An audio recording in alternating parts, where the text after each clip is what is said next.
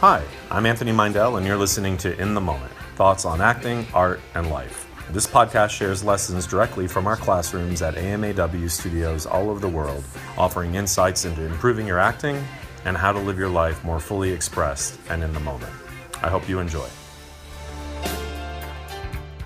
You are the light. I am the light. We are all light. Everybody here, all beings on the earth, all sentient beings are basically transmitters of light. It all comes from one source. Listen, the problem with our ego consciousness is we think it is um, it's picked and chosen for different people. It's not. It all comes through us from one thing. So think about it. It's like being plugged into one electrical outlet. There's not different sources of light. There's one source of light. Now sometimes that can feel not true because different people emit light in different ways. Some are absolutely open and in it all the time, and uh, like all of us, sometimes on a daily basis, you have variances where it's very open and it's shut down. So another, here's an audio visual to help you understand that it all comes from one source. So if you're looking at, I can't turn off those lights because they're on that system, but if you're just looking at the lights up here, look, one source, all these lights, okay? Now if we turn them off, what? We are bathed in darkness, okay?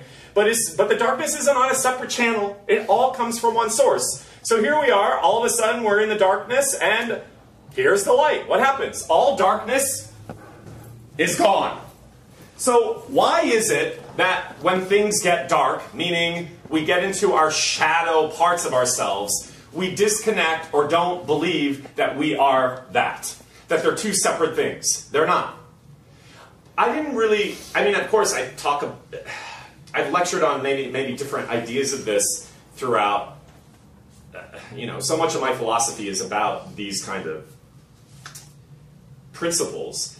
But I had an insight about this because when I was teaching, I uh, before London, I was at David Lynch's school, which they're remaking Twin Peaks. Did you know that? I didn't even know that. Mm-hmm. Their Showtime is doing, and he's directed. He's he's, he's directed already six episodes.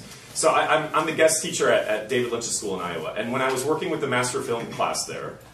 Uh, just helping, they're all masters in film, and so I'm helping them learn how to work with actors. And the faculty would come up to me on a break one day and they're like, do you know what it is that you're doing? And I was like, no. They're like, you do shadow work. I was like, oh, I love that. What is that? Because I have no idea what these things are that I just do. I'm just trying to do it. And I was like, well, I'm going to look that up. And so, sure enough, I looked it up and I was like, oh my God, this is so apropos to what I'm talking about. So, basically, shadow work or shadow selves is a, a, a concept and an understanding that Carl Jung came up with where as children we have shadow parts of ourselves that are basically energetic tendencies that we use as survival mechanisms. We need them to get through life. But what happens is, is we outgrow them and we go underground with them, they become unconscious, and as we move through life, we get triggered, as we all do, and the shadow part gets triggered, and we live in that place. The interesting thing about, think about the definition of shadow. So if, if there's a car on, okay, so basically the definition of shadow, if there is a light source and there is an object in front of the light, then the object casts a shadow, right? But what's so fascinating about it is, so if I'm walking on Melrose here, and there's a car, and the sun is hitting the car, then I'm going to walk into shadow. But that's a, that's not, at one level, it's felt literally, but it's also figurative. Because what happens? If you move the car, what happens? You're bathed in light. In fact, while the car is there, actually light isn't just behind the car. It's above the car, it's behind the car, it's above it, it's below it, it's all around it. We just identify with what? The shadow, because that feels real. Move the car, it's all light. Aha! See, it's analogous to it's one source all the time. Now, shadows occur. But look, when shadows occur, it doesn't mean I'm still not light. It just means now I'm being, my, the light is being masked by that which feels real. Well, why does it feel real? It only comes from one place, and this is all an inside job, as hard as it can be. It all comes from your thoughts and core beliefs. Bam. So we start to change the thoughts and you change the core beliefs, and slowly, eventually, you'll have a lot less shadow in your life. Now, there's nothing wrong with shadow. Shadow is needed to move to the light. The challenge with life is, is we get stuck in the self-talk that makes us feel shameful about the shadow parts. You guys, just think about it. You feel you're stupid or fat or ugly, you're fucked up, you're evil, you're messy, you're unlovable, you're not deserving, you're not good enough. Sound familiar? Welcome to being human. That's shadow. That's not true. But you take that on as true and it masks you from light. So the work is just in life. How do we become better uh, channels for light? Radiate it more, emanate it more, allow it more, be a greater receptacle of it, which you all are anyway. If some days, if this is a you know a cylinder, sometimes it's just closed off, and then sometimes it opens fully.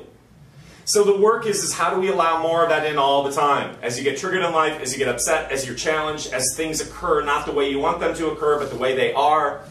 How do you just keep allowing that which is really real, your light, which is energy, which is frequency, which is flow, these are good words, which is pure positive energy? That's the real essence of who you are.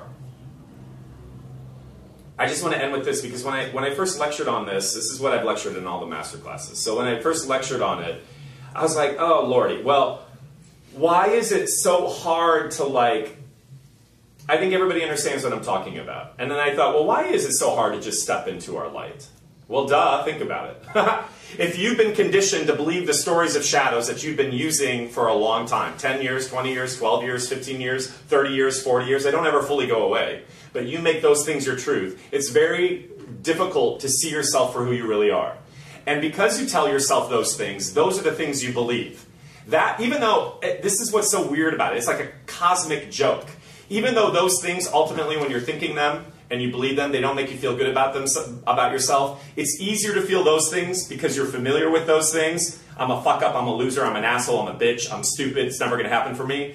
Doesn't feel good to feel them, but because you tell yourself all the time that it's familiar. That's easier than what? Whoa! I am the light. I am divinity. I am source. I am brilliance. I am magnificence. I am perfection. Aha! Uh-huh. That's hard to step into. The last point is I went to go see Izzy because she just had her baby. Yeah, two two weeks, no, two weeks, two months old.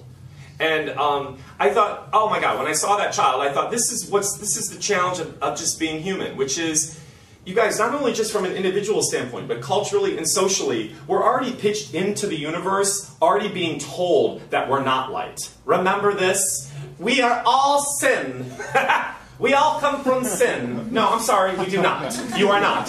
You, the physics of it disprove that. You are all pure radiant light. It's physics. You are.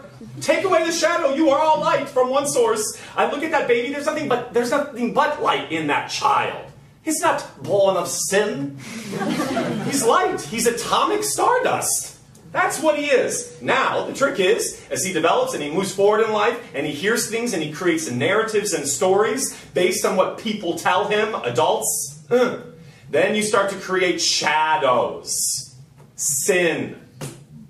Actually, sin comes from the Latin, ooh, this is so good, which really, the, the literal word for sin used to mean missing the mark.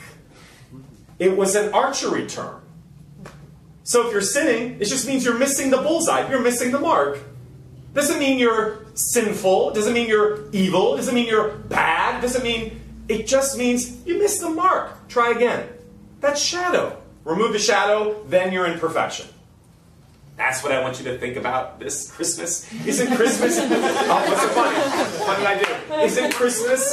Isn't Christmas all about light? Isn't it? Isn't every advertisement about share the light, Christmas lights? It's all about light. Well, why do we only have it for 25 days a year? You are it all the time. You are born into it. You will depart the planet from it, in it, whether you're conscious of it or not. We just got to become a little bit more conscious of it. God. Imagine how powerful we all would be if we just lived life a little bit more from I am that. Because you are.